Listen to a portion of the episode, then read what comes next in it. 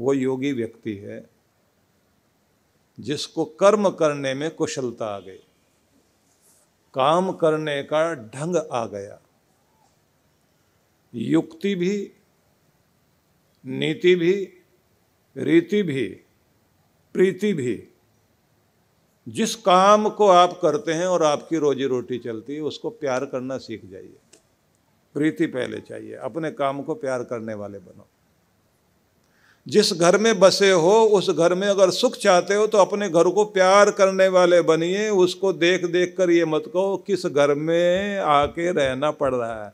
कितनी महिलाएँ बोलती हैं, नसीब फूट गए जो इस घर में आके बसे। जब आप अपने घर को ही बुरा बोलने लग जाते हैं तो वो घर आपको सुख शांति नहीं देता। अपने रिश्तों को प्यार करिए।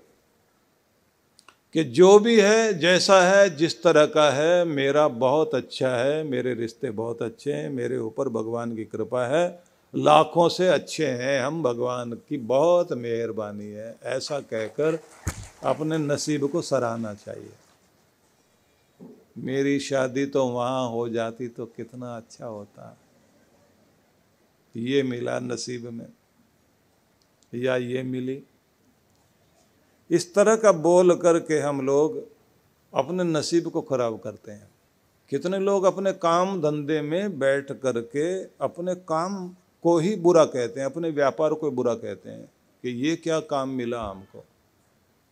ये कोई काम है? ये कोई जॉब है? ये कोई नौकरी है? करनी पड़ रही है मजदूरी से, मजबूरी में कर रहे हैं। जब आप अपने काम को प्यार नहीं करते तो आपका काम आपको प्यार नहीं करता और फिर वो आपको खुशी नहीं देता। कृष्ण भगवान क्या कहते हैं? कर्म को कुशलता से करना सीखिए और कुशलता से तब होगा जब अपने काम को प्यार करने वाले बनिए आप अपनी कुर्सी पर बैठने से पहले। जिस जगह आप अपनी रोजी रोटी के लिए काम करते हैं चाहे नौकरी करते हैं, चाहे व्यवसाय करते हैं, ऑफ़िस में काम करते हैं, जो भी काम करते हैं। अपनी गद्दी पर, अपनी सीट पर, अपनी कुर्सी पर बैठने से पहले एक बार प्यार से उसे देखिए और उस मालिक को धन्यवाद दीजिए जिसने आपको रोजी रोटी दी है। उसका शुक्र मनाइए और प्यार से जाके उस जगह बैठिए। और आशीर्वाद मांगिए मन मन में। मेरा मान सम्मान बना रहे और यहाँ से मेरे बच्चों का मेरा घर जहाँ से चलता है, भगवान मुझे बरकत देना, मेरे काम में बरकत देना। और मैं काम चोर ना बनूं, अपना कर्म बहुत अच्छे से निभाऊं। तो आप ये देखना कि उस कुर्सी पर बैठते ही बात कुछ और बनेगी और अपनी टेबल को थोड़ा ठीक ठाक करके बैठिए। और अगर हो सके तो वहाँ एक प्यारा सा फूल लेके, ताज़ा फूल लेके आइए। पानी के गिलास में लगा के रख दीजिए। किस लिए? प्रकृति की, परमात्मा की मुस्कराहट और खुशी फूल से दिखाई देती है। तो उस फूल को सामने रख कर के ये ध्यान में रखना है कि तरोताज़ा बने रहना है, कोमल बने रहना है, मुस्कराते रहना है और जैसे फूल सुगंध से भरा है ऐसे मेरे कर्म में भी सुगंध आती रहे, मेरा कर्म भी मुझे कीर्ति देता रहे, ऐसा भाव रखकर, फूल रखकर सामने बैठिए। अपने ग्रंथों में तो यहाँ तक लिखा है कि आप अपने घर के जल पात्र को, जिसमें पानी रखा जाता घड़ा वो वरुण देव का, ब्रह्मा, विष्णु, महेश का स्थान है। अमृत कुंभ है वो।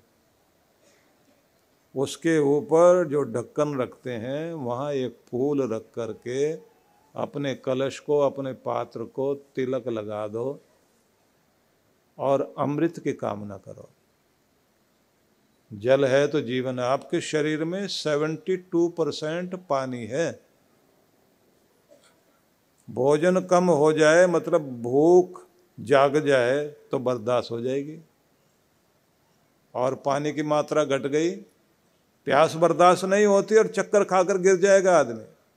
तो आपको नियम ये माना गया है कि जो भी काम करते हैं, उसे प्यार करना सीखिए। अपने रसोई घर में जाते हैं तो अपनी रसोई घर में भी ये समझें कि ये भगवान का प्रसाद बनाने का अवसर मिला है।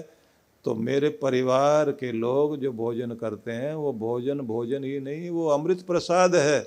वो पहले भगवान को ही अर्पित करके और उसके बाद शेष को, प्रसाद को हम ग्रहण करते हैं तो वो अमृत प्रसाद बन जाता है। तो कुछ भी करिए, अपने कर्म में प्रेम ले आओ।